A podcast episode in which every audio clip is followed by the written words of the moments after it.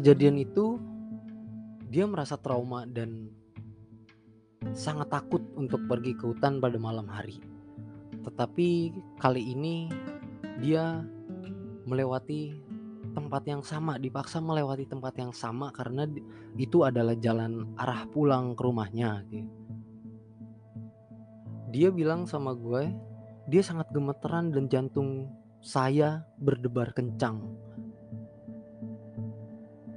Terus dia bilang, saya juga mulai menyadari bahwa menulis horor ketika kejadian itu mengingat, mengingatkan saya pada ketakutan yang saya rasakan pada malam hari itu.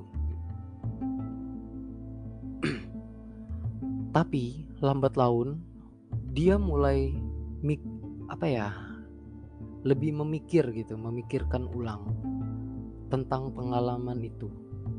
Dan dia merasa bahwa wah saya harus berani menghadapi ketakutan saya nih.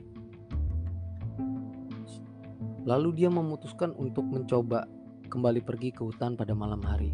Namun kali ini dia tidak sendirian dan dia membawa center untuk membantu dia melihat dengan lebih jelas karena malam hari di hutan itu ya you know lah men nggak ada siapa-siapa dan di sana itu suasana itu benar-benar mencekam gitu